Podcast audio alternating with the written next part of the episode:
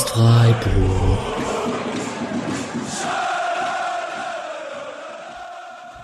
Dann hallo und herzlich willkommen zur 228. Episode des Podcast Freiburg. Der Abpfiff gegen Batschka, Bakker, Batschka, Topola ist äh, knappe 20 Minuten her. Wir nehmen hier zu dritt auf. Hallo lieber Julian. Hi, hi. Und hallo lieber Mischa. Hi. Zu dritt in der Dreierkette, wie der SC, situativ, das werden wir nachher besprechen. Der ähm, Folgentitel mit Easy Win Cenzo hat sich schon von alleine geschrieben. Bin ich sehr stolz drauf, ich gebe es zu. Und ähm, der liebe Patrick, der setzt heute noch einmal aus, der war ja im wohlverdient, in den wohlverdienten Flitterwochen, jetzt noch Umzug und so. Ähm, wir freuen uns, wenn du bald wieder zurück bist und dann wir auch mal wieder zu viert oder in anderen Konstellationen dann wieder am Start sind. Ja, erste Halbzeit war ein bisschen doof. Äh, Julian, nicht wundern, bevor der Alex sauer wird. Ich pack's dieses Mal ans Ende mit dem ganzen Housekeeping-Part. Die erste Halbzeit war ja ein bisschen ätzend. Äh, die zweite Halbzeit war dann noch recht versöhnlich. Misha, wie, sind die, wie ist die Gefühlslage? Ich fand die erste Halbzeit auch nicht ganz so schlimm. Also ah. klar mit den die Verletzungen und so waren schon nervig, aber ich hatte das Gefühl, man kontrolliert dieses Spiel und früher oder später wird es schon noch kippen. Und ich weiß nicht, mir fehlt, also das ist eine Sache, die ich letzte Saison auch schon oft gesagt habe. Wenn es nicht um den Abstieg geht, fehlt mir so ein bisschen die Spannung. Auch wenn es jetzt ein paar Verletzte geben wird, was soll schon passieren? Bam. Soll man jetzt, also absteigen wird man wahrscheinlich nicht, auch ohne Schalay und Philipp nicht. Kannst ja dann bei der Spielbesprechung nach dem nächsten Spiel gegen Leverkusen dabei sein. Vielleicht ist dann die Gemütslage ein bisschen eine andere, aber gut, das besprechen wir am Ende dieser Episode. Julian, wir haben alle auf RTL geschaut. Irgendwelche, mhm. gibt's, wollen wir ein bisschen Stream haten oder Kommentator haten? Ich, ich weiß nicht, ich bin ja jemand, der, ich mache ja, selbst wenn der Kommentator richtig, richtig scheiße ist, mache ich nicht die Stadionatmosphäre an, sondern gönn mir das trotzdem. Irgendwie brauche ich das, um, wahrscheinlich auch, um mich drüber aufregen zu können. Ich weiß nicht, wie es euch da geht. Ja, also Mischa ist ja, glaube ich, auch immer Team Stadionton. Bei Freiburg äh, auf jeden Fall. Ich habe meistens auch den Kommentator an. Ähm, diesmal hatte ich eh keine Wahl, weil ich es nicht auswählen konnte. Ähm, je nach, ich mache es ein bisschen abhängig davon, was für ein Spiel es ist. Wenn es jetzt wirklich eins ist, was ich hauptsächlich wegen der Atmosphäre gucken will, dann äh, mache ich Stadionton. Ähm, ich finde ja immer so Namensversprecher nicht so schlimm. Ich finde die dann lustig, kann man sich äh, drüber amüsieren und sowas. Es wird nur dann unangenehm, wenn es irgendwie eine schlechte Vorbereitung zeigt oder so. Dass er jetzt äh, Johannes mit Maxi Eggestein verwechselt und so, finde ich nicht so dramatisch. Dass er Doan die falsche Nationalität gegeben hat, schon ein bisschen bisschen mehr, aber ja, äh, passiert vielleicht. Äh, ich fand auch vor, vor allem die Vorberichte halt echt, echt mies, aber ich gucke jetzt auch RTL nicht so oft. Ich habe jetzt mal wieder diesen Gratis-Monat abgegriffen, äh, zum wiederholten Male niemand weiter sagen. Und ähm, genau, also für Umme war es okay und drüber hinaus wäre ich sauer gewesen. Hm. Ja, ja, das sind die klassischen Vorberichte, ne? Also da hat Freiburg die Qualität, dieses Spiel gewinnen zu wollen und auch zu müssen oder so mhm. Sätze kommen dann daraus. Ähm, naja, ich weiß nicht warum, bei mir gab's den Stadionton einfach so, ohne dass, auch ohne dass es auswählen konnte. Das hat mich auch sehr gefreut. Einfach. Vielleicht kennen die uns einfach, ne? Ja. Der Algorithmus. Ja. Ähm, genau. Stadionatmosphäre kann man ja vielleicht direkt, äh, ist ein guter Übergang, um auf die Fans zu sprechen zu kommen und genau auf diese, auf, die haben ja auch in der Halbzeit Hartenbach und auch nach dem Spiel wurden sie ja befragt, dass das komische Atmosphäre ist, weil die Heimfans ja quasi jetzt nicht so fürs Stimmung machen, serbisches Hoffenheim könnte man sagen, ähm, bekannt sind oder hat man ja auch gesehen im Spiel. Die Freiburger waren trotz geringer Anzahl sehr gut zu hören. War schon sehr cool. Ja. Also 500 hieß es, waren da was äh, für offiziell Zustehende irgendwie 350 Tickets oder was, wurde ja dann schon noch leicht erhöht und so, ein paar werden sich so noch bekommen haben. Ähm, ich habe jetzt noch mit niemandem drüber sprechen können, was wir nur vorhin schon geschrieben bekommen haben, war, dass der Einlass wohl richtig scheiße war, dass die angemeldete Auswärtschoreo äh, einfach nicht reingelassen wurde, trotz aller quasi wie abgesprochenen äh, äh, Maßnahmen und so. Äh, das heißt, das Ding, dieses Zeug halt irgendwie 1300 Kilometer weit geschleppt für nix. Ähm, und dazu auch alle Fahnen verboten, was man auch gesehen hat. Also da war ja gar nichts. Aber auf jeden Fall richtig, richtig fiese Situation, vor allem halt völlig grundlos. Also ähm, war jetzt ja wirklich kein Stadion, in dem irgendwie äh, irgendein Konfliktpotenzial bestünde. Und wirkte wie eine ganz seltsame Schikane. äh, eine Story, die wir jetzt nicht nochmal irgendwie überprüfen konnten, aber es hieß, dass jemand äh, Ärger bekommen hat wegen seinem Nils Petersen-Trikot, wegen der 1.8 hinten drauf. Ähm, ich weiß ja nur, die hatten ja auch eine Sperre wegen diskriminierendem Verhalten. Vielleicht war das auch so eine, äh, gut, dann kontrollieren wir jetzt alles, was irgendwie geht, äh, wenn die UEFA und so kommt, mäßig. Kann es mir vorstellen, ich weiß es leider nicht, aber das natürlich extra enttäuschend, wenn Leute schon so eine krasse Reise auf sich nehmen, dann sollte man da extra gastfreundlich sein. Vor allem wurde noch ein, einer eingewechselt mit der 88 auf dem Rücken. Äh, da, da hat mich dann auch ein bisschen gewundert. Ja, ja, hart. Es war aber insgesamt dann doch leise genug, dass man Streich sehr gut hören konnte. Ja. Das waren mhm. so ein bisschen Corona-Vibes wieder, äh, die ich da bekommen habe. Vor allem weil ja dieses Mal auch echt aktiv. Junior, mehr, mehr, weiter und äh, Gregal, Position, Position. In den Schlussminuten hat man es, ab der 80. wurde er nochmal richtig laut. Noah, kannst du durchspielen? Ja. Dann musst du durchspielen. ja, stimmt. Das ist sehr gut mit Corona verglichen, das stimmt. Ähm, genau, ich war sehr neidisch. Ich finde, es hat ja immer einen besonderen Flair, wenn es so wenige Fans sind und dann so ein kleiner harter Kern sind, die dann singen und feiern. Also wenn es 500 sind, es hat ein bisschen so, ähm, na, wie hießen sie, unsere letzten Gegner? Jetzt komme ich auf den Namen nicht. In Aserbaidschan. Karabakh? Ja. Ähm, ah. es, hatte, es hatte leichte Baku-Vibes, so von der Anzahl und von der Feierei, von dem Block her, fand ich. Aber ähm, genau, also cool. Die Leute, die da waren, haben gut Stimmung gemacht, wurden gut gehört und ähm, sehr nice den SC vertreten, kann man ja so sagen. Es gab noch irgendeine Geschichte mit irgendwie Alkoholverboten und Buskontrollen, Polizei und so, aber ähm, da werden wir vielleicht noch mehr erfahren. Vielleicht bekommen wir auch noch eine Sprachnachricht, die wir irgendwo reinschneiden in der nächsten, ähm, bevor die Folge online ist. Dann werdet ihr die wahrscheinlich jetzt oder irgendwann anders hören. Ja, genau so ist es auch gekommen. Äh, vielen Dank, Vergangenheits-Alex. Wir haben eine sehr, sehr, sehr gute Sprachnachricht bekommen von Christian, äh, at Viezenchrist auf Twitter, der uns da nochmal mit reingenommen hat in die ganze Anreise und die Schikane am Einlass und dann so das Spiel aus der Stadionsicht und auch noch was zur Abreise. Äh, also vielen, vielen Dank dafür und das hört ihr jetzt. Hallo zusammen, äh, hier ist der Christian. Der ein oder andere äh, wird mich eventuell von Twitter kennen. Äh, falls nicht, habt ihr auch nichts verpasst. Ich melde mich hier aus Belgrad und habe die Ehre, ähm, euch meine Eindrücke wiederzugeben von unserem Auswärtsspiel bei Batschka Topola bin jetzt eben wieder zurück in Belgrad in meinem Apartment angekommen und ja, es wurde im Voraus viel über dieses Spiel gesprochen, weil Serbien heißes Pflaster direkt in Belgrad mit Partisan und äh, Roter Stern. Zusätzlich war heute Abend dann noch parallel äh, Basketball-Derby Partisan gegen Roter Stern. Von dem her war generell schon mal Vorsicht geboten, aber ja, da werde ich später nochmal drauf zurückkommen.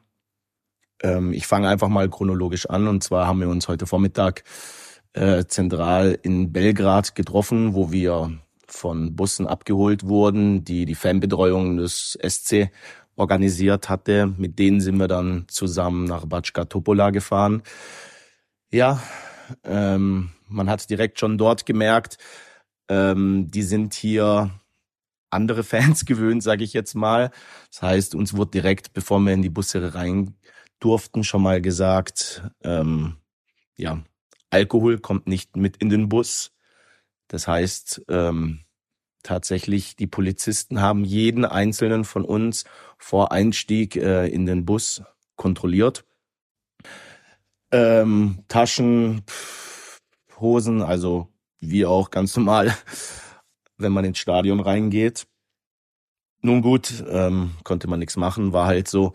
Wir sind losgefahren mit äh, Polizeieskorte, ähm, haben dann noch die restlichen äh, Fans, die relativ knapp mit dem Flieger angekommen sind, äh, auf einem Raschplatz ähm, aufgesammelt und ja, unterwegs hatten wir dann noch eine kleine Pause. Ähm, der eine oder andere wollte sich dann auf dieser Raststätte verpflegen, aber das war auch nichts, weil diese Raststätte wurde kurzerhand geschlossen während dieser äh, Zeit, wo wir auf diesem Raschplatz verweilten.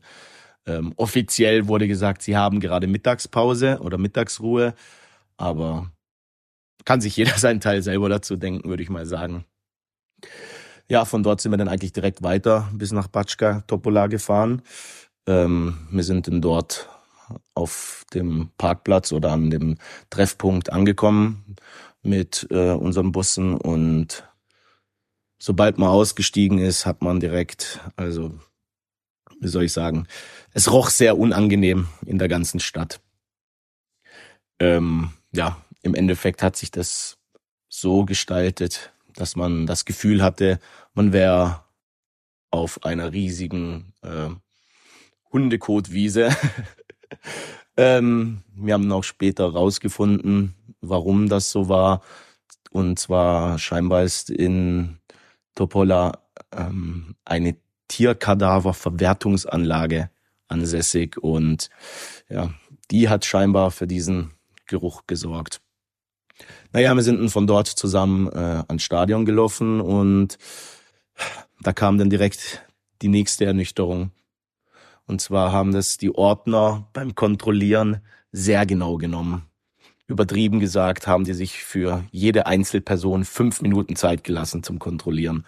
Das heißt, ähm, die haben jeden Schal auseinandergenommen, die haben jede Jacke auseinandergenommen, haben jeden auf jedem Schal sogar geschaut, was dort draufsteht, weil es könnte ja etwas drauf sein, was im Stadion nicht gewollt ist. Im Endeffekt haben die jeden Fransen einzeln angeguckt an den Schals. Ja, mir wurde zudem berichtet, dass ähm, Leute, die äh, das Trikot von Nils Petersen trugen, äh, angewiesen wurden, dies auszuziehen, weil die 18 bekanntermaßen äh, ein Nazi-Code beinhaltet. Ich habe es selber nicht mitbekommen, aber ja, so wurde es äh, gesagt. Ja, das nächste Ding war dann, ähm, Choreo wurde kassiert. Also direkt vorm Stadion haben die Ordner uns das gesagt. Ähm, es durften keine fahren mit ins Stadion.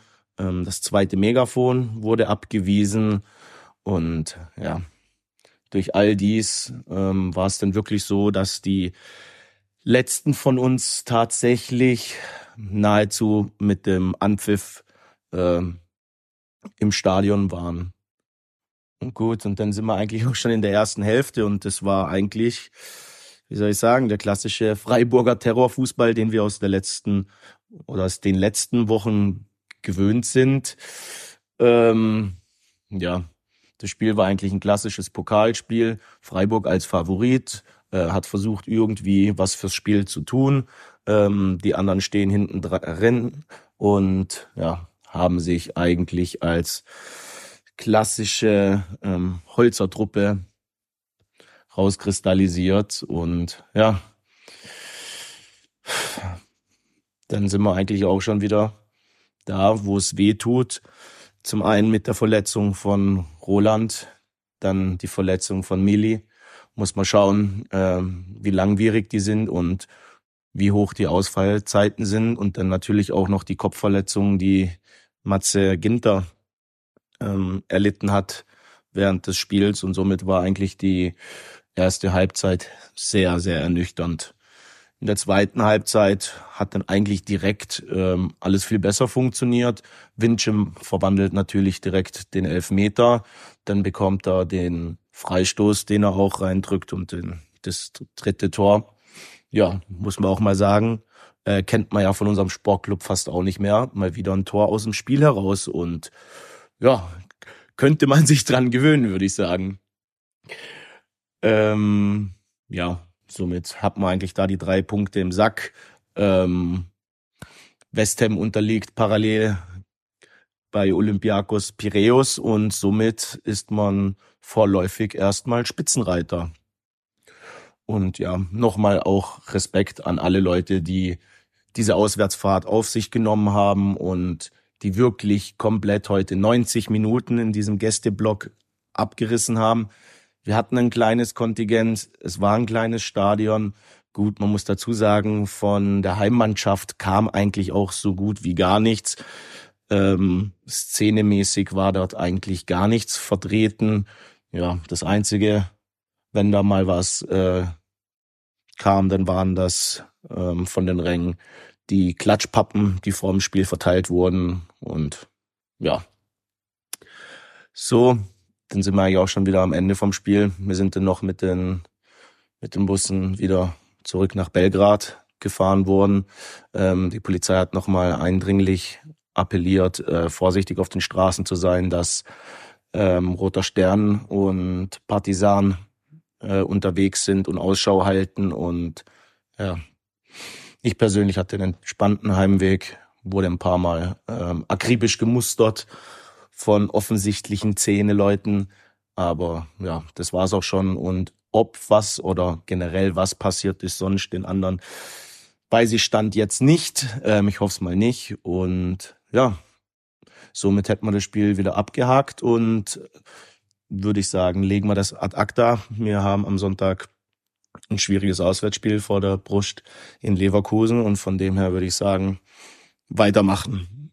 Und ja, damit verabschiede ich mich auch ähm, mit meinem Bericht und wünsche euch allen noch eine gute Restsaison. Ja, vielen Dank nochmal dafür. Äh, eigentlich schon alles gesagt, aber weil wir das Podcast sind, äh, reden wir trotzdem jetzt noch eine Stunde übers Spiel.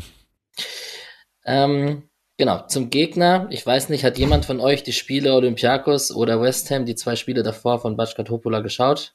Spreche ich es eigentlich richtig Nur die aus? Highlights. Ich glaube schon, ja. Also, Batschka?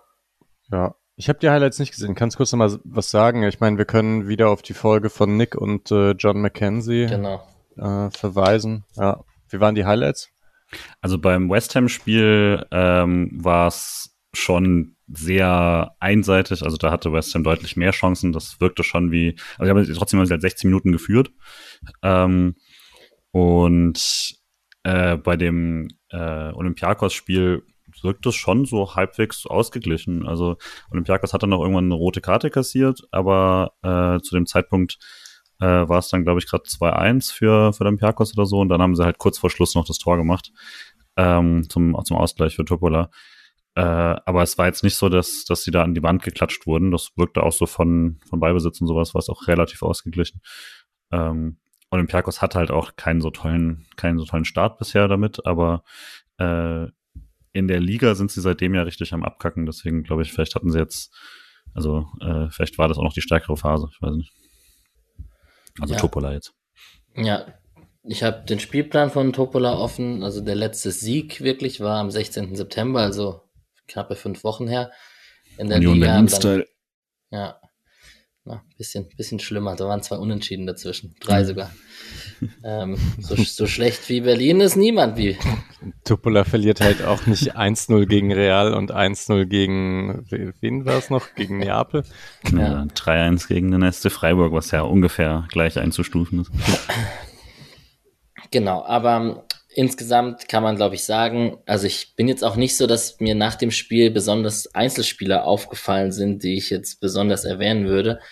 Es sei denn, was man vielleicht sagen kann, was ich jetzt auch durch, na, obwohl gegen Olympiakos sind sie ja nach einem 2 Rückstand zurückgekommen, ne? Also da war ja Olympiakos hat ja 2-0 geführt, ne? Mhm. Weil sonst hätte ich jetzt die These vertreten, gegen West Ham und gegen uns haben sie halt geführt und irgendwann ging die Pumpe aus und die Qualität hat sich auf lange Sicht durchgesetzt. Das stimmt natürlich nicht, wenn man das Olympiakos-Spiel betrachtet. Ja, aber ich glaube, kann man schon so, zumindest mit dem West Ham-Spiel gibt es da schon auf jeden Fall die Parallele. ja. Genau. Ähm, wir haben gesagt, wir nehmen aktuelle SC-Themen noch an den Start der Folge. Eigentlich gab es nur ein Thema, was die Medien beherrscht hat in der letzten Woche und das war Streichs Interview, was im Elf-Freunde-Interview, oder seine Aussage, dass er müde wird und dass er weniger Energie hat und so weiter. Er hat die auch schon relativiert in der Pressekonferenz vorm Batschka Topola-Spiel. Macht ihr euch Sorgen? dass es bald zu Ende geht? Ich habe ja, also ich habe dann kurz darüber nachgedacht, wie das so wäre. Jetzt erst ja, ja, ja. Und ich glaube, ich weiß nicht, also es war schon ernst gemeint. Ich kann mir vorstellen, dass das jetzt nicht mehr ganz so schlimm wäre. Ich glaube, Freiburg hat eben ein Niveau erreicht, ähm, wo ja, bei dem man sich eben es auch leisten kann, dass irgendwie normal Trainer mit dieser Mannschaft arbeiten. Und dieses, das, also das, was Streich halt so wahnsinnig gut konnte, mit einem qualitativ schwachen Kader wieder und wieder und wieder die Liga zu halten, immer wieder mit einen neuen Teams diese Basics hinzubekommen und dann, wenn man ein bisschen mehr Zeit hat, einen draufzusetzen. Das ähm, braucht man jetzt nicht mehr unbedingt und ich weiß gar nicht, also jetzt finde ich es langsam schwer zu beurteilen, ob Streich viel mehr aus dem Kader rausholt, als da drin steckt oder also ja, ich glaube jetzt wäre es auf jeden Fall auch mal interessant. Ich glaube, ich hätte nicht mehr so Angst wie vor zwei, drei Jahren, sollte Streich gehen hm, und ich weiß nicht, durch Stamm, Schuster, sonst irgendwen ersetzt werden. Dann hätte ich auch, also natürlich wäre das hart und natürlich denke ich auch, das wäre irgendwie, ähm, ja, ich wäre mir da auch ein bisschen unsicher und ein bisschen spannend fände es aber langsam auch.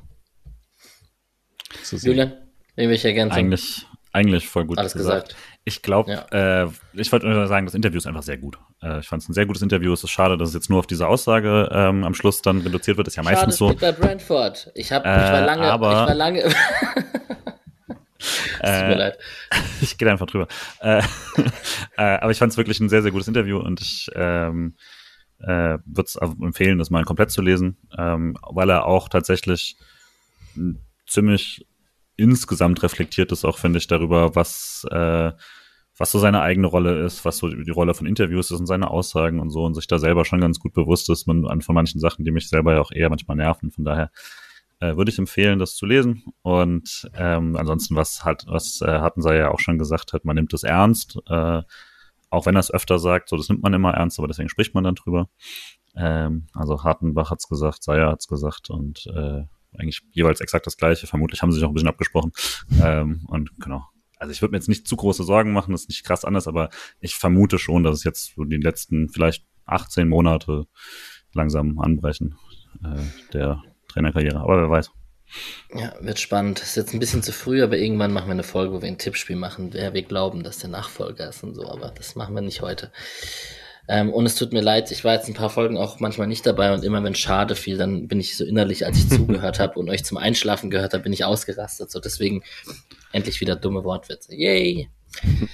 Aber vielleicht noch das eine, ich kann mir so langsam doch vorstellen, dass es eben irgendwann ein gutes Ende gibt. Mhm. Also irgendwie hätte ich mir vor drei, vier Jahren immer noch gedacht, ach, irgendwann wird es dann halt doch mal eine, eine Saison geben, in der man sich überlegen muss, ob es mit Streich noch weitergeht oder sonst irgendwas. Ich kann mir jetzt langsam vorstellen, dass er das erfolgreich, ähm, also irgendwo bei einem in der Saison, in der es halbwegs okay läuft oder sonst irgendwas, dass er dann einfach geht. DFB-Pokaltitel oder sowas.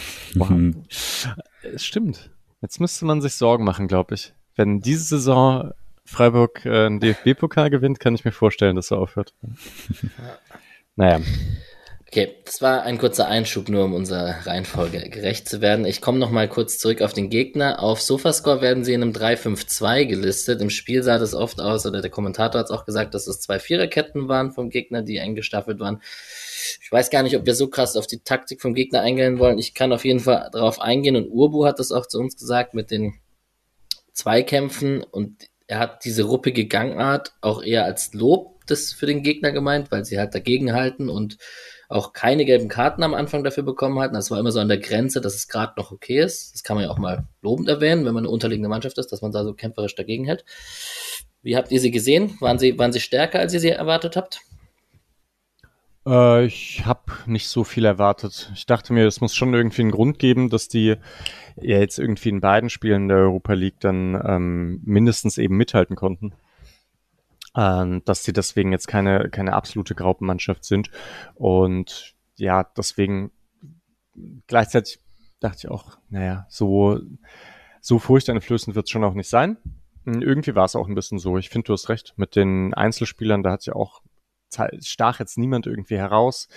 Ähm, und sie konnten, also ich meine, sie konnten schon diese Verlagerungen spielen und irgendwie scheinen sich ja ein bisschen auf Freiburg vorbereitet zu haben, weil sie ein, zwei Mal auf eine ähnliche Art und Weise durchgekommen sind. Ähm, und beim Pressing, das konnten sie schon auch halbwegs ausspielen, also indem dann in, hin wieder eigene Spiele zurückgefallen sind und die dann angespielt wurden. Das sah schon so aus, als ob die ja Fußball spielen, ne? Fand ich ganz gut. Also insgesamt jetzt für so einen Batschka Topola äh, gute Leistung. Also für haben, so einen Namen. Ja. Haben sich halt irgendwann dann schon extrem drauf äh, verlassen, das nur noch, nur noch irgendwie wegzuhauen. Ähm, da haben sie sich dann irgendwann entweder sich nicht mehr so getraut oder halt dann war, hat Freiburg das auch ihnen so weit weggenommen, dass ihnen die Option nicht mehr blieb. Aber ich fand auch sonst äh, in der ersten Halbzeit, die erste halbe Stunde vielleicht tatsächlich äh, vor allem da bisschen besser, als ich gehofft habe und dann in der zweiten sogar ein bisschen schwächer teilweise. Ich finde es ja, jetzt kommt Kreisliga Alex, ich finde es ja lustig, wenn man so eine krass unterlegene Mannschaft ist und dann auch noch irgendwie 1-0 führt, dann neigt man noch mehr dazu, sich hinten einzuigeln, als bei einem unentschieden 0-0-Stand ab und zu versuchen, so Nadelstiche zu setzen, etc. Und wenn man dann 1-0 führt, dann denkt man, okay, das schaukeln wir jetzt irgendwie mit Mann und Maus nach Hause und dafür mhm. ist dann halt einfach zu früh im Spiel, das zu tun. Ja. Haushoch überlegen sein kennt Kreisliga Alex auch aus dem ein oder anderen Spiel. ähm, Eigene genau. Aufstellung, wie fandst du die? Sag mal. Die eigene Aufstellung? Ja. Ja, wir hatten das große Rätselraten. Ähm, wir haben in der Gruppe alle mal kurz geschätzt, so welche Aufstellung wir wählen würden. Am Ende wurde es die identische zum Bochum-Spiel. Das hat mich tatsächlich überrascht. Ähm, Im Nachhinein, hm, kann, man könnte jetzt sagen, im Nachhinein durch die Verletzung wurde es dann am Ende besser in der zweiten Halbzeit. Wurde man zum Glück gezwungen? Fragezeichen würde ich eigentlich nicht sagen. Man hätte wahrscheinlich auch mit Philipp und Schaller ein gutes Spiel gemacht. Ähm, ansonsten, Gulde hat mich überrascht. Und ähm, ja, ich habe schon erwartet, dass Weißhaupt wieder spielt. Höfler und Eggestein hätte ich auch so erwartet. Doan und Schaller hätte ich eigentlich auch gedacht, dass man Höhler nicht nimmt oder dass man lieber Höhler fit hat gegen Leverkusen und den nicht von Anfang an bringt. Das hätte ich eigentlich auch gedacht und so. Aber ja, eigentlich im Großen und Ganzen hätte man darauf kommen können, dass er ein Never Change a Winning Team macht. Ne? Das hat nur keiner getippt, außer Julian, nachdem die Aufstellung draußen war. Das zählt. ja, und ihr? Also, eigentlich war es ja, eigentlich hätte man drauf kommen können. Also, ich war jetzt nicht crazy überrascht. Also, der Tipp zählt jetzt vielleicht nicht ganz, aber ähm, hm. ich hätte vielleicht trotzdem gedacht, dass man Cedia äh, wieder in diese Dreierkette rutschen lässt. Ja. Einfach, weil das echt gut aussah eigentlich und ja. Aber ähm, ich glaube, niemand, der Freiburg verfolgt, kann jetzt, war jetzt schockiert, dass Streich nichts äh, ändert nach einem Sieg, auch wenn das früher mehr ein Ding war als heutzutage. Ja. Ich habe immer noch die These, dass man also Lienhardt nicht so gerne da auf links spielen lassen möchte mit Grifo und Weißhaupt vor ihm, ähm, sondern eben lieber in der Mitte und Ginter auf rechts und dann ist links, also wenn es darum geht, den linken Innenverteidiger zu nehmen, Gulde vielleicht vor Sildilia.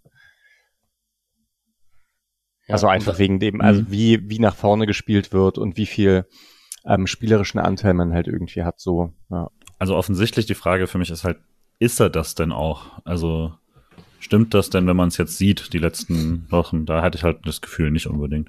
Ja, stimmt schon auch.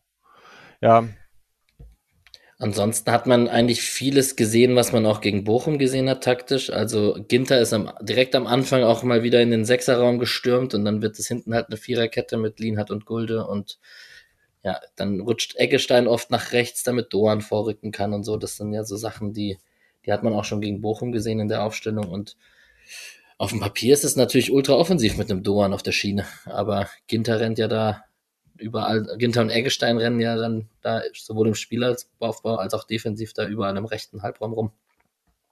Das ist schon ganz okay, was die da machen. Ja. Sehr variabel. Genau. Aber da ist, ja, also ich glaube, Sildilia könnte es ja wahrscheinlich hinten, einfach hinten bleiben, so wie Gulde auch, aber er macht macht's dann halt meistens nicht. Vielleicht ähm, ist schon da die Idee, ne? dass mit einem Gulde hinten drin äh, hast, haben viele andere Freiräume. Ja. Und äh, ich meine, ich habe für mich ohnehin so gedacht, Hauptsache Noah Weißhaupt, ne? Äh, ja. dass der nochmal spielen kann, das hat mich sehr gefreut. Yes. Ist jetzt, also so nah am Durchbruch war er jetzt eigentlich noch nie, oder? Wie jetzt? Würde sagen, das ist er jetzt auch, ne? Also das muss er jetzt dann auch sein. Ja stimmt schon. Ja. Also es gibt jetzt irgendwie auch keinen Grund, dass er nicht mehr Minuten bekommt. Ähm, ja. Also jetzt, ich kann mir gut vorstellen, dass er gegen Leverkusen nicht von Anfang an spielen wird, einfach weil man es da vielleicht etwas defensiver angehen lässt und weil er durchgespielt hat. Ähm, aber grundsätzlich, ja, wird er eingewechselt werden auf jeden Fall. Ne? Ich glaube, der wird jetzt jedes Spiel irgendwie reinkommen. Ja. Also das Einzige, was ich in, wo dann länger vielleicht nicht so viel drin wäre, wäre, wenn man jetzt zurück auf eine Viererkette geht als Standardsystem oder so, weil das Trading überhaupt nicht funktioniert oder so. Aber da wirkt ja aktuell eher die gegenteilige Richtung. Von daher mache ich mir da wenig Sorgen. Yes, Leverkusen-Karabakh schon 1 zu 1 nach 24 ja. Minuten. Crazy. Okay. Aber Leverkusen haushoch überlegen. Aber es ist gut, wenn die noch ein bisschen laufen müssen hier, ne? Sehr gut. Okay, Misha, Anfangsphase. Ähm, wir, die berühmte Frage. Hm. Freiburg ist ja nicht, also mal davon abgesehen, auch da könnte ich wieder Kreisliga Alex sagen, dass der Ball nicht genug Luft hatte, sehr in der Anfangsphase des Spiels. Das war das, so seltsam. Das ist ja mal wirklich etwas, das man nicht oft sieht im Profifußball. Und Freiburg kam dann rüber wie so die Profimannschaft, die sich darüber aufregt. Und man dachte so, hä, machen die das jetzt mit Absicht, um den Gegner zu nerven oder so? Kann man sich auch nicht vorstellen. Aber auch Streich so, das kann doch nicht wahr sein. Also schon crazy. Aber wie fandest du denn die, die Anfangsphase? Ähm, Topola hat gut dagegen gehalten halt. Ja, aber ich will doch noch kurz auf die Ballthematik ja, eingehen, weil es wirkte dann ja so, als ob alle Bälle zu wenig ja. Luft hätten. Ja. Und man, man pumpt halt noch ein, zwei irgendwie auf und will jetzt nur mit denen spielen. Ähm, und dann ist das ja schon so ein bisschen die These, dass man das halt gemacht hat, weil ich habe mich dann auch gefragt, vielleicht haben die schon die ganze Woche mit halb aufgepumpten Bällen trainiert, wissen, wie man das spielt und dann, ähm, ja.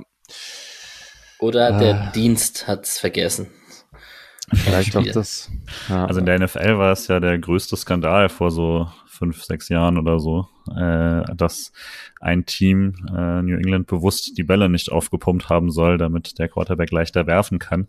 Hier stelle ich mir doch eher vor, dass, es, dass man es gemacht hat, weil die spielerisch überlegene Mannschaft das da nicht macht. Vielleicht, aber vielleicht auch ein bisschen viel Verschwörung. Ich weiß nicht, nur, dass alle es so haben, war schon komisch, vor allem, weil der Schiedsrichter ja auch nicht irgendwie austauschen wollte. Ne? Er wollte ja ganz viel diskutieren darüber, wo ich auch dachte, das ist ja ein bisschen albern. Ja. Genau diese Anfangsphase war aber insgesamt zerfahren. Also, in, also die ganze erste Halbzeit, kann man sagen, war so viel Unterbrechung und dann ist Ginter mal draußen und später ist dann Schaller muss ja ausgewechselt werden, Philipp muss ausgewechselt werden. Es liegt halt immer irgendjemand irgendwo. Ähm, und grundsätzlich hat es Gefühle in den Phasen, in denen gespielt wurde, war Freiburg aber, also hatte Spielkontrolle. Ich fand es halt echt nicht so schlecht ähm, wie andere. Ja, ihr müsst jetzt mal sagen, warum das so, warum ihr fandet, dass die Halbzeit so grottig war. Oder wart ihr gar nicht in dem Lager? Doch, ich, ich war schon in dem Lager und ich muss ein bisschen Maxi Philipp kritisieren, glaube ich, weil ich, man hat schon auch gemerkt, als Gregoritsch drin war, dann in der zweiten Halbzeit so, dass da eine Kante, die auch körperlich dagegen halten kann. Man kann jetzt auch, ich will jetzt nicht das Fass aufmachen und wahrscheinlich mache ich es jetzt, indem ich sage, dass Philipp durch, also die, die größte Körperspannung hat er nicht und dass er sich da in der Situation so ver, ver also Gregoritsch hätte sich in der Situation nicht so verletzt, wie Philipp sich in der Situation verletzt hat wahrscheinlich. Und ähm, ich, ich fand, es war vielleicht einfach die falsche Wahl äh, gegen so eine robuste, kämpfende Mannschaft wie Topola. Aber das, Julian, was denkst du? Also ich würde die Halbzeit nicht unbedingt mit der ersten Viertelstunde zusammenwerfen und ich hatte ja auch geschrieben, dass es jetzt nicht, also normalerweise führst du trotzdem bei dem Ding. Was mich mehr geärgert hatte, war dann, können wir gleich zu kommen, ähm, wie schwach man das äh, 1-0 ver, äh, verteidigt hat und so. Ähm, aber man hatte halt trotzdem, also wenn du sagst, es war zerfahren, tatsächlich der erste Angriff, den man überhaupt hatte, war nach elf Minuten. Also vorher gab es da gar nichts, was irgendwie relevant war, fand ich. Da war es noch einmal gut, äh, auch wieder Weißhaupt dann mit einer guten Flanke, wo Eggestein drüber köpft und so. Ähm, aber also es war einfach, fand ich, offensiv zu, äh, zu harmlos in vielen, äh, vielen Szenen. Das gibt aber trotzdem genug Chancen, dass Freiburg eigentlich durch die Halbzeit äh, führen sollte. Ja, also jetzt hast du die erste Chance mit einer Weißhaupt-Halbfettflanke angesprochen und ich glaube, da geht meine Philipp Gregoritsch-Kritik auch hin, dass man halt auch mehr hm. Halb Halbfettflanken geschlagen hat und oft halt die Abnehmer nicht hatte und man mit Günther, der fehlt und so fehlt ja ein bisschen Speed, Grundlinie, dann Rückraum. Doan steht vielleicht ein bisschen zu tief dafür, dass er immer in diese, Bewe in diese Strafraumszenen kommt, dass er sich da durchdribbeln kann.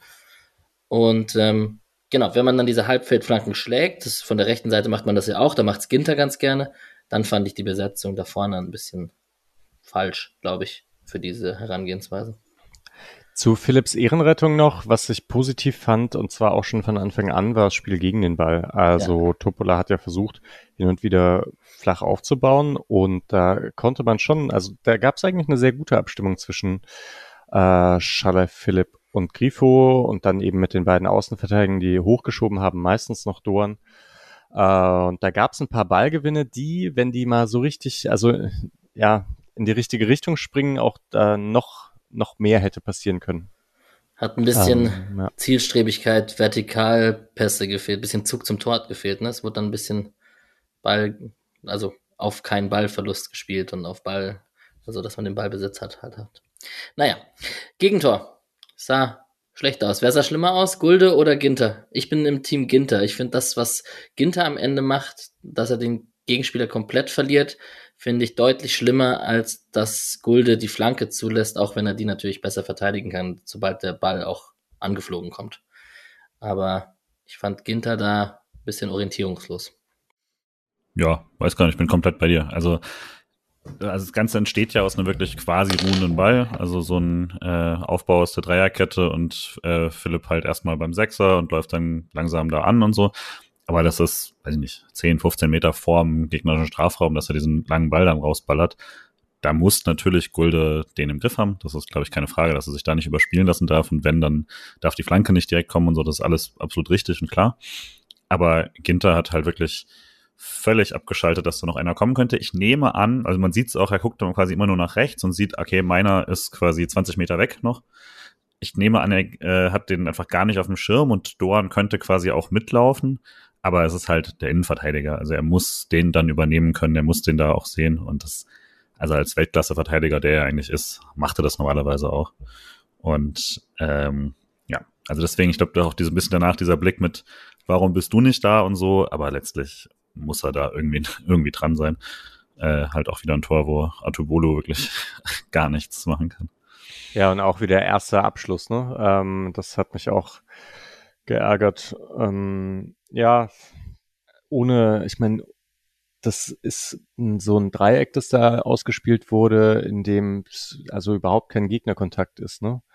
Langer Ball auf rechts, reingelegt und jedes Mal ist ein Freiburger Gegenspieler eigentlich so drei, vier Meter weg. Ähm, ja. Kurz hatte ich überlegt, ob Atobolo diese Flanke abfangen kann, aber ich habe es ja in der Wiederholung angeschaut, überhaupt keine Chance. Also mhm. dafür war die Flanke dann doch viel zu weit weg, außerhalb vom Fünfer. Vielleicht hat er auch ja. Schiss, dass die ihm hinten reinsegelt jetzt.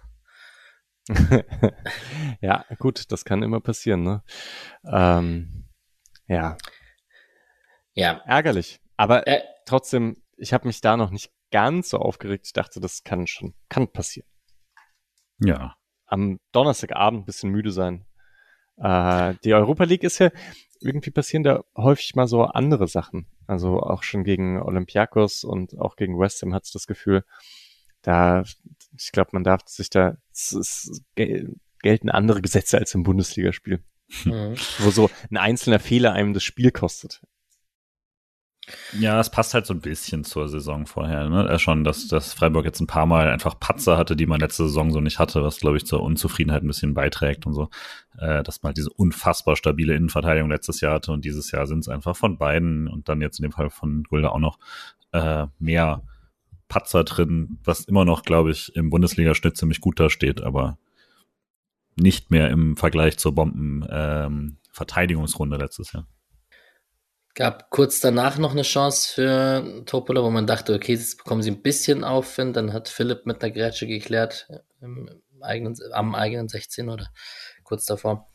Ähm, wann ist das mit Ginter eigentlich passiert? Mein Stream hat da ein bisschen geruckelt, weil dann war er nochmal draußen und dann hat er in der 18. Minute Turban bekommen und so.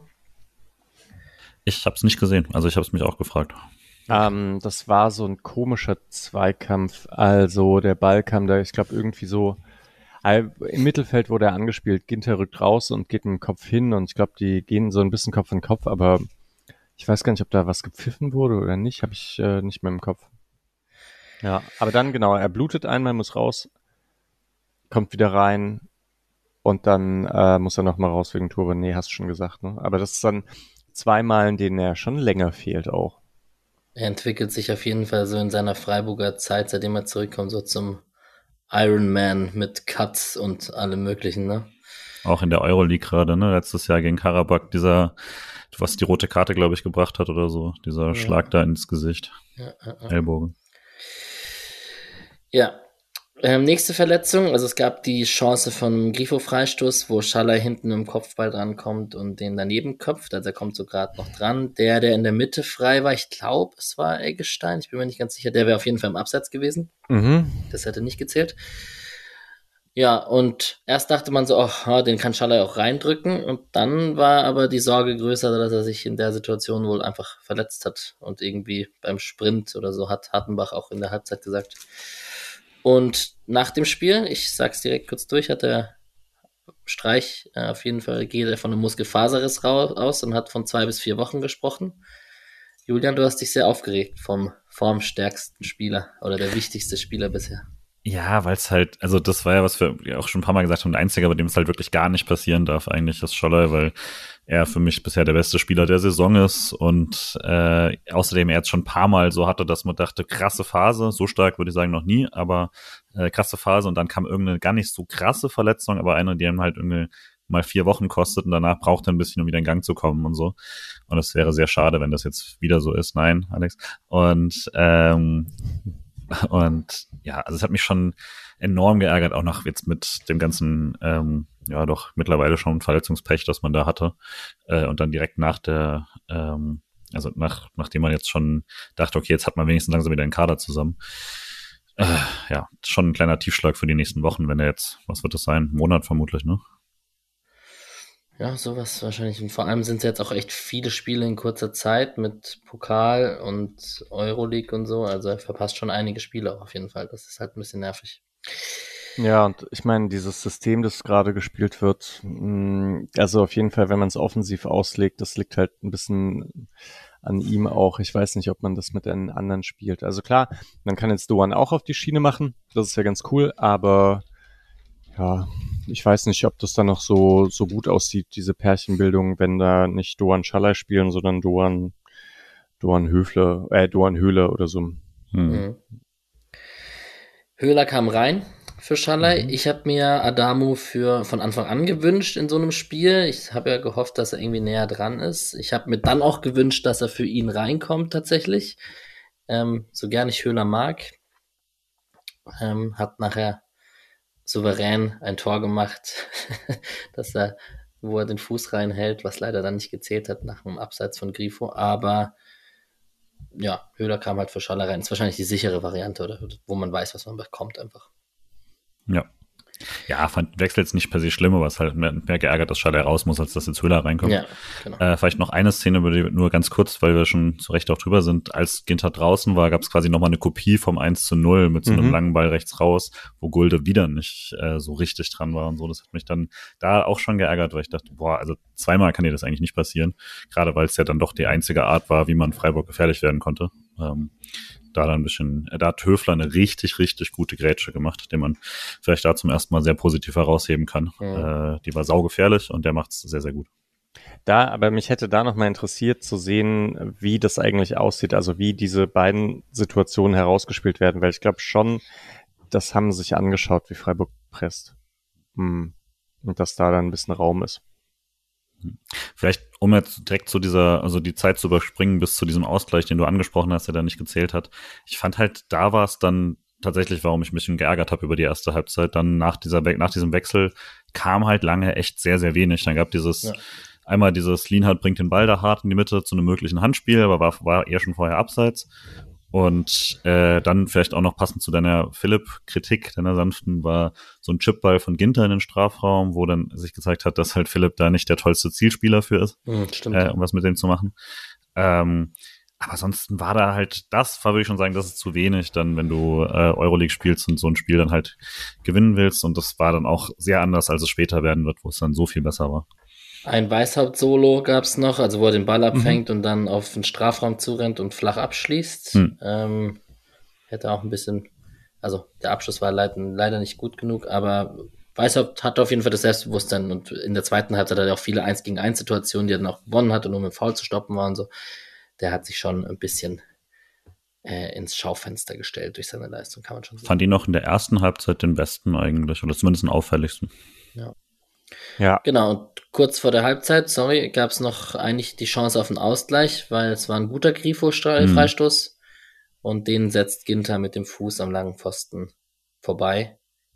Ähm, Wenn es da 1-1 steht, können sich Topola auch nicht beschweren. Also ja. guter Freistoß. Höfler grätscht noch vorbei am zweiten Pfosten. Stimmt, ja. Ja, also zusammen mit dem Abseitstor, was ja wirklich auch ziemlich knapp abseits war, ähm, und diesem Weißhaupt-Tripling und eben der, der Szene und so.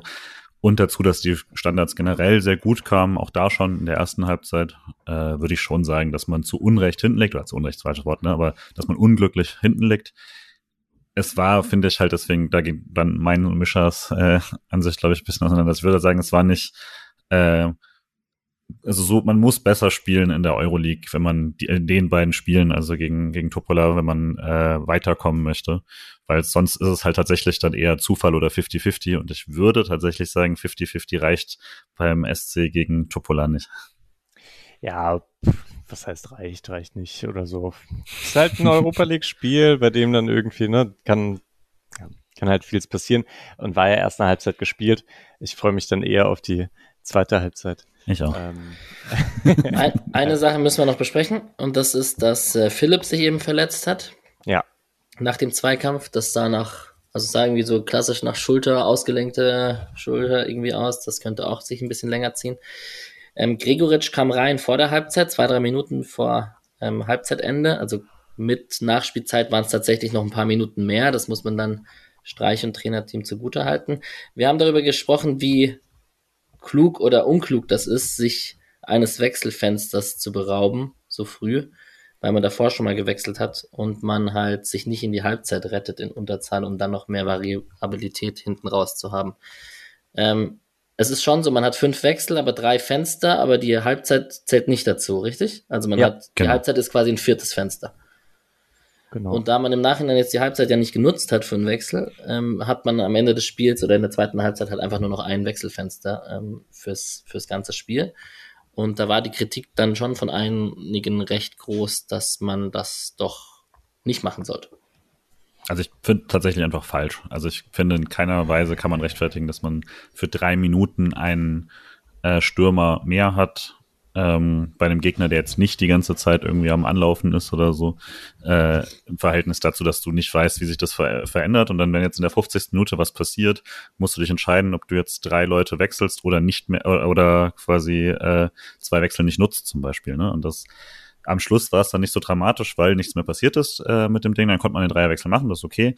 Aber das Risiko, da ins Risiko zu gehen für diese drei Minuten, finde ich nicht verhältnismäßig ich, wenn es drei Minuten gewesen wären, vielleicht, aber es waren dann ja sechs oder so. Das ist dann ja, also irgendwie ein Fünfzehntel von, also es war ja vor der, es war vor der ähm, Halbzeit, vor der Nachspielzeit und es gab vier Minuten Nachspielzeit. Also wenn, wenn man dann irgendwie sechs Minuten hat, und es war ja klar, dass es lange Nachspielzeit geben wird, ähm, da also kannst der Wechsel du schon. ist in der Nachspielzeit. Ist in der Nachspielzeit? Ja. Also zumindest in sowohl in meinen Notizen als auch im Kicker. Ah, äh, okay, also es waren schon, also von mir aus lass es vier sein, aber mhm. es, ja, war ich glaub, schon nee, nee, hast so recht, ja. 45 plus eins, drei Minuten. Nee, hast recht, ist okay, ja. Ich, ich habe dann, ich habe es ja auch gedacht und dann dachte ich, wenn in der Situation ein Tor fällt, ein Gegentor einfach, mh, hm, ist schon ärgerlich und irgendwie denke ich schon auch, dass man versuchen sollte, irgendwie da die drei Minuten ähm, zu nutzen oder wenn dann halt irgendwie eine Situation, also da ist ein Standard oder sonst irgendwas, also für einen selbst. Das sind ja alles Möglichkeiten, die kommen jetzt nicht die ganze Zeit im Spiel. Man weiß halt nicht, was kommt. Ja. Ich habe das Gefühl, Fans überschätzen Wechsel gerne. Ich auch. Weil man mhm. immer denkt, da kann man jetzt nochmal so richtig aufs, ähm, aufs Spiel einwirken und vielleicht ist das ja gar nicht so stark. Am Ende ging's gut und man konnte das ja dann in einer recht komfortablen Situation wechseln am Ende. So, es war Halbzeit, äh, man lag eins zu hinten. Ich habe Hartenbach schon erwähnt in meinem Interview. Es wurde ein bisschen über die Stimmung gequatscht und ähm, über den bitteren Spielverlauf und so. Äh, dass auch, dass das Gegentor schlecht verteidigt wurde, wurde auch einfach so angesprochen, wie es halt war. Ähm, allerdings in die zweite Halbzeit kam man dann recht konzentriert und wurde auch recht früh belohnt äh, in der 50. Minute ist schon ein Handspiel. Kann man schon nicht, hm. kann man sich schon nicht beschweren. Hm? Was macht er da? Der, der zieht eigentlich an Ginte, oder? Er will ihn irgendwie aufhalten oder wegdrücken. Eins von beiden, ich bin mir nicht sicher. Auf jeden Fall ist seine Hand an Ginter und dann fällt der Ball drauf. Irgendwo schon auch unglücklich. Hm. Aber Ja. ich fand es auch interessant, dass es eben ein Handspiel ist und der, also der sagt ja gar nichts gegen den Pfiff. Der geht einfach nur weg, weil er schon auch weiß, dass das eben nach den Regeln aktuell Hand ist. Ich mag's nicht so. Also ich akzeptiere voll, wie gesagt, äh, ich glaube. Also ich nehme ihn. Ja, ja, genau, safe. Aber äh, so neutral gesehen bin ich kein so Fan davon, wo man, wo er jetzt nicht krass nachlässig handelt oder so, sondern einfach gar nicht hinschaut, die Hand jetzt auch nicht crazy hat, aber wie gesagt, nach allem, wie es halt festgelegt ist, ist das Handspiel, passt auch. Aber dieses eigentlich versuchte zu verteidigen, Freiburg hat auch so einen mal kassiert, erinnere ich mich dunkel. Ähm, und eigentlich versucht er quasi nur den, nur den Gegnerkontakt zu halten und halt ein bisschen, bisschen zu schieben und drücken, was man im Strafraum so macht. Naja, aber äh, ich werde jetzt auch kein, keine Petition dagegen starten, dass wir einen Elber bekommen, der regeltechnisch okay ist. Ich Ja. würde auch nicht unterschreiben. Julian, du hast gesagt, du hast gesagt, es wäre typisch für das Spiel, wenn Grifo jetzt einen Elfmeter verschießen würde. Nee, habe ich nicht gesagt. Das hat jemand anderes gesagt. Ich habe gar Okay. nichts gesagt. Ich Okay, habe mich dann okay. rausgezogen, weil ich äh, gemerkt habe, dass Patrick vor mir ist und dann wollte ich nichts mehr riskieren. Wer schaut denn heutzutage noch lineares Fernsehen über, über die Box? Ja, Ja. auf jeden Fall. Ah, Ich hatte geil selbst- ich hatte selbst Elber wieder. Ja, also ich dachte, Grifo macht das. Ich war, mittlerweile habe ich da echt wenig, wenig Sorgen. Ja, irgendwann wird's wieder passieren, aber Klar. Ist halt so.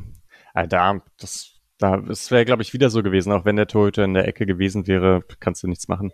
Der war perfekt geschossen. Also Es war jetzt nicht wie gegen Bochum, glaube ich. Also wenn er, Glaubst wenn, du? Also ich glaube, Riemann hat ihn.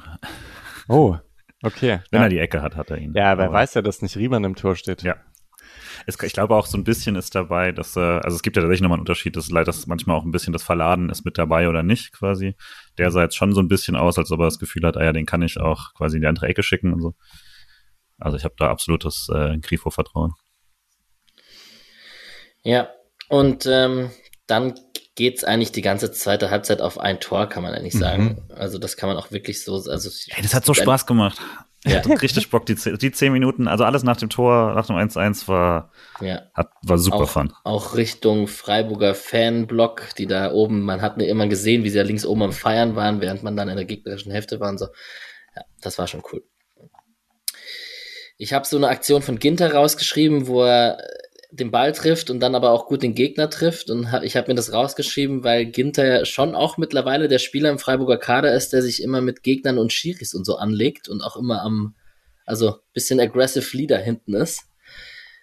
Ähm, schon ein bisschen der Fels in der Brandung. Also ist er ganz anderer. Wobei Lienhardt macht das auch. Ich wollte sagen, er ist ein anderer Spielertyp als Lienhardt, aber Lienhardt macht das schon auch immer ab und zu mit. Viel mehr so. mittlerweile. Meinst du, er will so ein bisschen auch auffangen, was man da verliert, dass man Günther da nicht hat, der das ja sonst schon sehr Kann ich mir gemacht gut hat? vorstellen, ja. Hm. Stimmt, Günther war immer einer der ersten auch beim Schiris und so, das stimmt. Das, Günther hat mich aber immer ein bisschen mehr genervt. Irgendwie Ja. finde ich es bei Günther nicht Also- so schlimm. Na, ich finde es bei Ginter eigentlich genauso.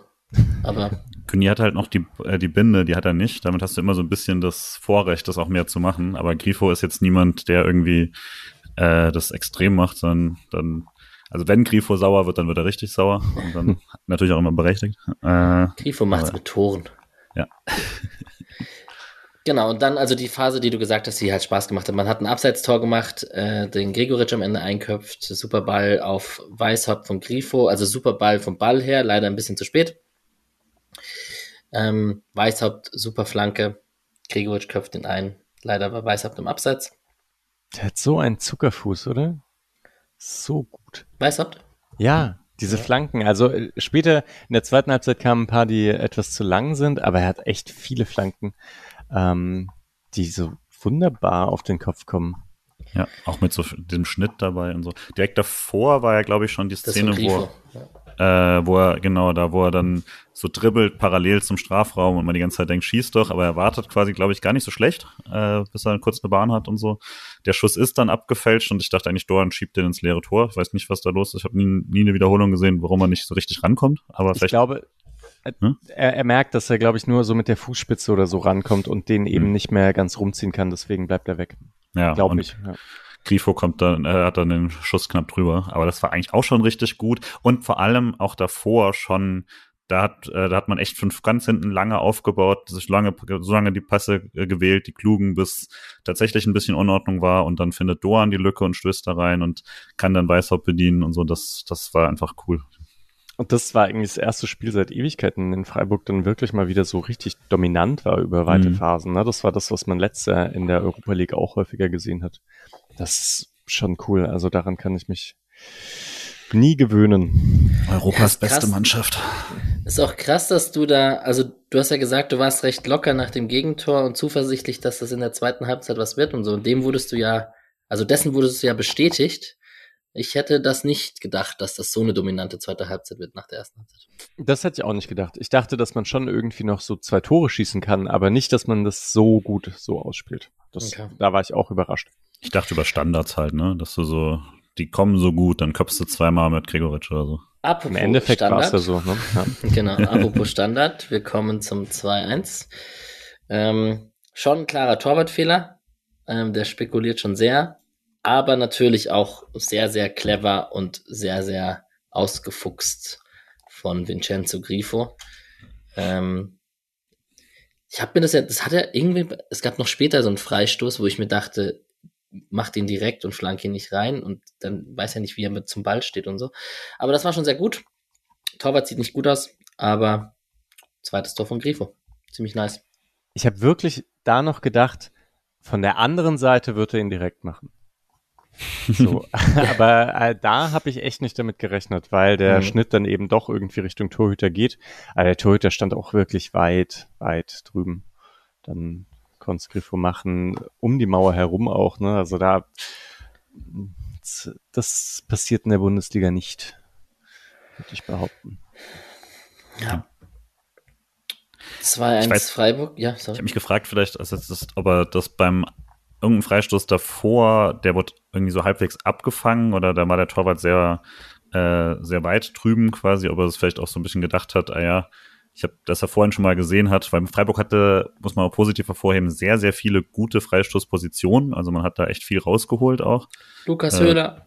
Genau. Und Topola hat da nicht so, nicht so gut, äh, fand ich auch, also unkluge Fouls teilweise gewählt. Und vielleicht hat er tatsächlich auch die Erfahrung so zu sehen, okay, der Torwart hat sich jetzt zweimal so bewegt und so. Weil das, ich fand, der stand nicht blöd, sondern sondern der hat einfach nicht damit gerechnet per se. Also klar steht, er stand ja einfach so in der Mitte des Tores, da sollte er, glaube ich, auch ungefähr stehen. Sonst wäre mhm. das lange Eck irgendwie total offen. Aber er schaut gar nicht erst auf den Schuss, sondern schaut nur auf die Flanke und geht dann erst zu spät rüber. Also äh, vielleicht tatsächlich einfach gesehen, dass der erste Schritt in die falsche Richtung geht immer. Ja, ja, man muss echt auch äh, an viel denken als Torhüter. Kann halt alles, alles passieren. Kann eine Flanke, kann ein Schuss, kann ja eher ein Schuss von Doan sein. Ne? Das mhm. ist ja vielleicht auch noch, dass man das denkt. Aber ich habe ein 1 zu 1 von Weißhaupt an der Außenlinie hier bei mir notiert, wo er sehr schön vorbeikommt und nur mit Foul zu stoppen war. Erste und dann, Gelbe. ich habe Genau. Und dann habe ich gerade erzählt, das war das Spiel auf ein Tor in der zweiten Halbzeit, aber eine Chance hatte Batschka Topola tatsächlich in der 60. Minute und das war nach einem Konter, wo Lienhardt das Kopfballduell verliert und einer so aus dem Zehnerraum durchläuft, drauf spekuliert und dann quasi so halblinks ziemlich frei auf den 16er zuläuft und das linke Außennetz trifft. Das war erst der zweite Abschluss, oder? Ja, es war auch, also, glaube ich, jetzt auch der letzte, oder? Nee, es gibt noch, äh, Atobolo hält, hält zum Einmal, Glück noch ja. mal ein, weil ich auch dachte, oh, es ist schon wieder, dass er, dass er ein Spiel hat, in dem er gar keinen Ball hält, was ja immer ein bisschen bitter ist. Ich fand übrigens Atobolo mit Ball am Fuß sehr gut.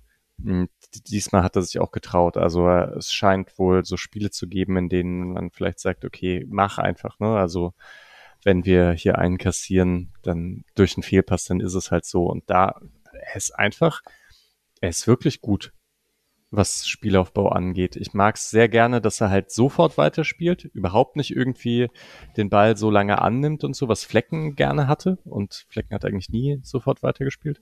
Das macht Atobolo schon herausragend. Yes. Und kurz danach, oder eigentlich ist es gar nicht kurz danach, eigentlich plätschert dann das Spiel so 60. bis 75. so 10, 15 Minuten so ein bisschen vor sich hin, also keine Großchancen zu verzeichnen. Und ähm, dann gibt's eigentlich ähm, einen sehr schönen Angriff vom SC. Ginter, langer Ball auf Doan, Doan, schöne Flanke auf Grifo, der bleibt ruhig und macht ihn dann ganz locker rein. Und ja, war eigentlich dann mit der schönste Angriff im Spiel, der zumindest zu einem, zu einem, also der dann nicht mit einem Abseitstor geendet ist oder so. Ja. Ja, auch wirklich, also schon vorher sehr überlegt, sich da rausgespielt, dann eben, also dieses, was dann manchmal negativ als Ballgeschiebe irgendwie dann bezeichnet wird oder sowas. Die Idee von sowas sind ja genau solche Situationen kreieren. Du bist trotzdem vorm Ball, aber du hast, äh, die Gegner ist trotzdem alle mit zehn Leuten hinten dran, aber äh, Ginter hat halt wirklich viel Zeit und Ruhe, was sind das, 40 Meter vom Tor oder so, um zu gucken und kann dann halt aus wirklich dem Stand mit, an, mit sich zurechtlegen, diesen Chipball auf Doran spielen. Der startet auch super und bringt den dann halt direkt rein. Das auch, finde ich sagen, sehr, sehr gut. dann hat Grifo natürlich ein bisschen Glück, dass der Verteidiger einfach wegrutscht, aber äh, auch sehr cool abgeschlossen dann. Ähm, da einfach da in die Ecke. Vielleicht hätte der Torwart da auch ein bisschen mehr zumachen können, aber äh, ja, also das war einfach dann auch sehr, sehr cool abgeschlossen. Und also das hat sehr, hat auch nochmal richtig Spaß gemacht. Ähm, ich weiß gar nicht groß, ob, äh, ob irgendwas da groß falsch ist, was, äh, was Trippola da macht, oder ob das halt einfach dann sehr, sehr gut ausgespielt war. Bis halt auf diesen Ausrutscher da in der Mitte. Hm, ja, in der Bundesliga schaffen es die Teams dann doch eher nochmal besser zu verschieben und so. Ne? Mhm. Also dass, dass ähm, die Verlagerungen so effektiv sind, wie sie bei Freiburg waren, das, das hat wahrscheinlich schon irgendwie auch was mit Qualität zu tun. Ja, wow. Und hey, Grifo braucht keinen 30 Minuten, um seinen Hattrick zu schießen. Das Den Lupenrein. Lupenreiner Hattrick. Ja, auch Elfmeter ist trotzdem Lupenrein. Lupenrein. Okay. Drei, drei aufeinanderfolgende Tore ja. in einer Halbzeit. Ja.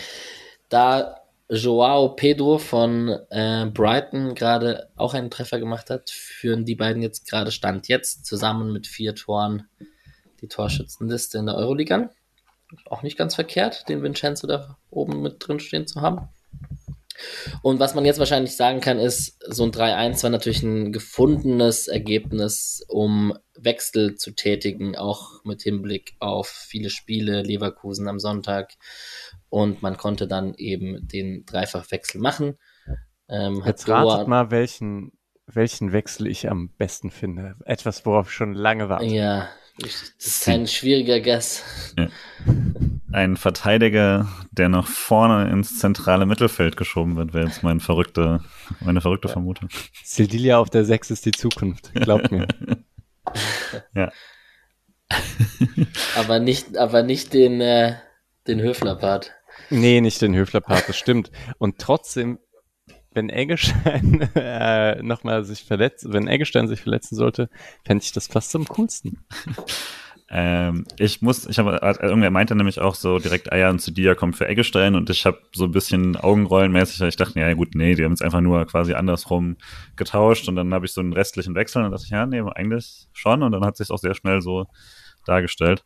Äh, fand ich cool. Vielleicht, wenn wir es gerade übers Mittelfeld haben, generell die zweite Halbzeit kann man auch sehr gut damit erzählen, was Höfler so gemacht hat, weil vor dem äh, 2 zu 1 war es wirklich immer das Spiel schnell gemacht, immer versucht irgendwie äh, den Raum zu nutzen, den man dann bekommen hat über ihn und da ähm, auch gegen den Ball sehr, sehr gut und dann nach dem 2-1 war er deutlich eher der langsamer machen, ruhig äh, verschieben und ähm, auf die Situation warten und so und das äh, kann, ungefähr so kann man das ganze Spiel, glaube ich, erzählen. Deswegen passiert auch nicht mehr so viel danach. Yes. Genau, die drei Wechsel waren auf jeden Fall Doan, Grifo und Eggestein gehen raus. Hidia, Junior Adamo und Kübler kamen rein. Also ist natürlich, da dachte man noch wirklich, da, da kann nichts mehr anbrennen. Adamo hatte ein paar Aktionen. Ähm, Gregoritsch dann auch am Ende, auch im Zusammenspiel mit Gregoritsch. Gregoritsch hätte Adamo auch noch ein bisschen in einer Situation auch mal besser mhm. einsetzen können. Da war Adamo ziemlich gut durch gewesen, glaube ich. Hat dann selber den Schuss genommen, flach. Aber Ach, ich hoffe auch echt, dass Adamo jetzt bald mal durchzündet. Jetzt, jetzt wäre es umso wichtiger mit Schalai. Ja, jetzt ist eigentlich schon die Zeit, wo es, äh, wo er die Chance auf jeden Fall bekommen wird. Vermute ich dann halt eher auf dieser äh, Außen, Außenposition. Ähm, ja, nö, aber fand auch, das war, sah eigentlich ganz gut aus. Ich fand dann in den letzten Minuten war es schon hart, wie brutal die dann auf einmal gespielt haben. Also diese drei gelben Karten, äh, die zwei gelben Karten, da hätten drei sein müssen eigentlich ähm, in den letzten Minuten. Das war, ich verstehe es, aber es war, ich habe mir, ich habe große Sorgen gemacht, dass sich noch einer verletzt. Ja, Ich liebe Lienhards gelbe Karte, weil ich liebe so Solidaritätsgelbe Karten, wenn hm. der Mitspieler gefault wird und sich dann aufregen und so. Das sind, finde ich einfach, das zeigt auch immer, also Kreisliga Alex, haha, aber das zeigt immer so mannschaftliche Geschlossenheit, dass man sich für den Mitspieler aufregt. Nicht nur, wenn man selber gefault wird, sondern auch, wenn der Mitspieler gefault wird. Das finde ich immer ganz cool, tatsächlich. Mir ja, ist halt grad. lieber, wenn ein Stürmer sich mit aufregt und dafür die gelbe Karte ja, bekommt und, und kein Innenverteidiger. Okay. Ja. Der ist halt nicht genau nebendran. ja. In der Szene. Ja, gerade wenn es noch den Jüngeren trifft und so, da muss man auch mal ein bisschen älterer Bruder sein, das finde ich schon okay. Genau. Genau, und ansonsten, Mischa, vielleicht noch einmal kurz Adamo. Ich, ich habe gerade schon Julian gefragt, jetzt, wenn Schalai sich verletzt hat, wäre eigentlich die Zeit, ein bisschen durchzustarten. Wie fandst du seine 10 Minuten oder 15 vielleicht insgesamt? Hatte ja ein paar Aktionen, auch dann auch den Ball mal vertändelt oder so, aber Potenzial nach oben ist da. Das stimmt, aber mir ist er aktuell noch etwas zu wild. Ja. Und das, also, welches Spiel war es nochmal, wo er von Anfang an gespielt hat? Na, das West Ham-Spiel, ne?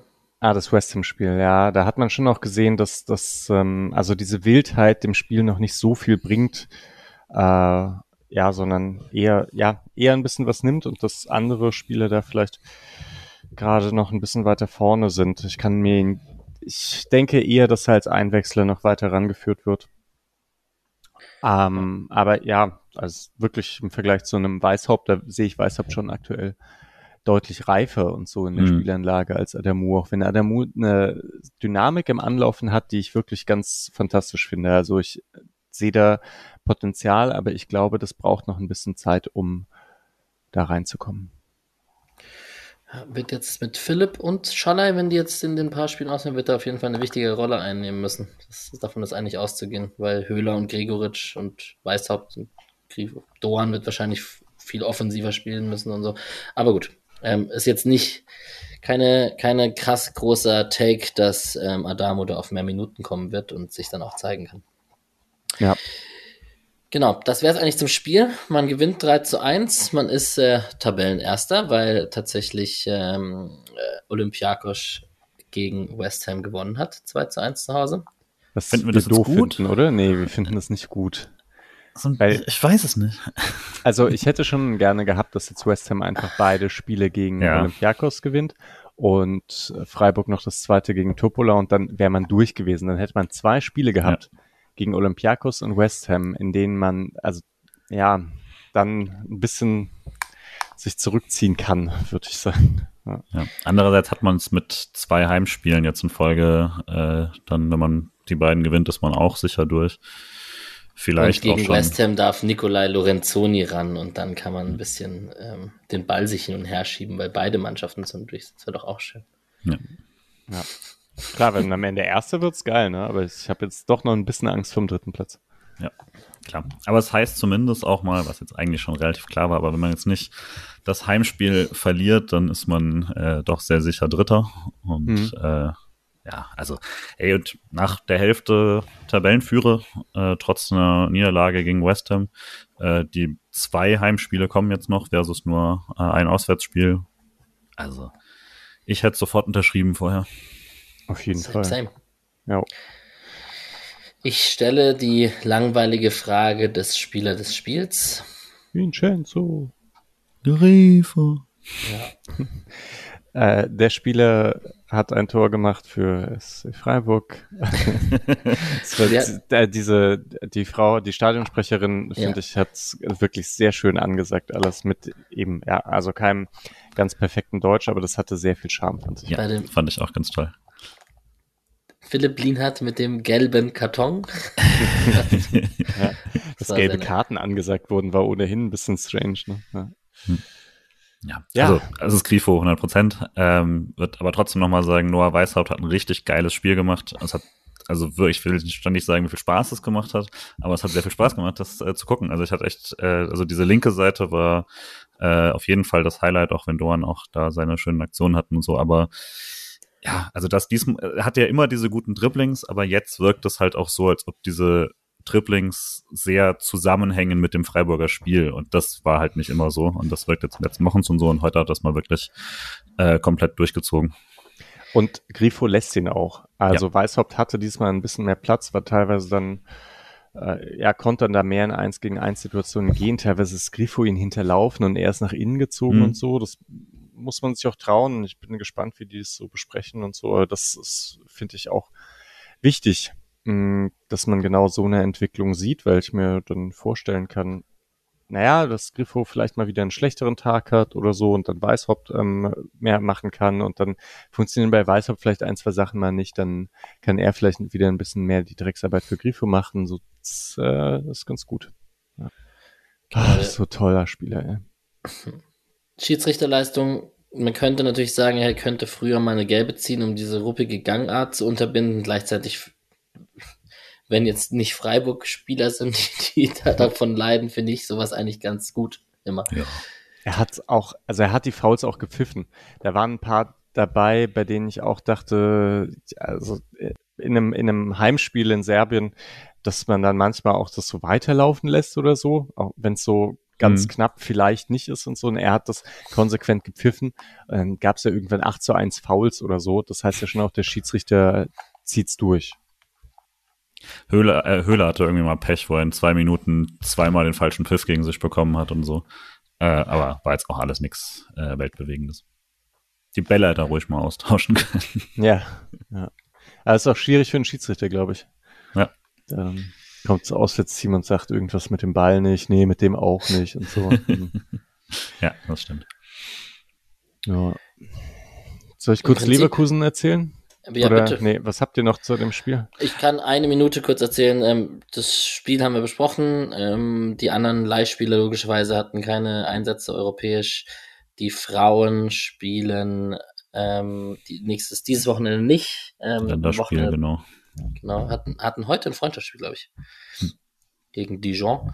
Ähm, spielen am Samstag in einer Woche, am 4.11. in Hoffenheim.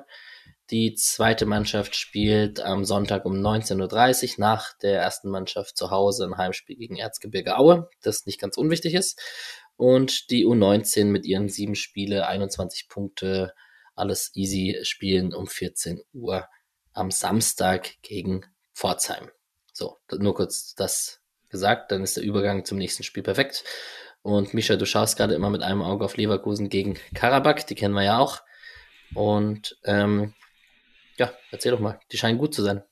Also Leverkusen und Karabakh komplett auseinander. Ich glaube, die haben einmal aufs Tor geschossen beim Elfmeter Karabakh und haben dann ins Tor geschossen. Ansonsten ist ja nur Leverkusen.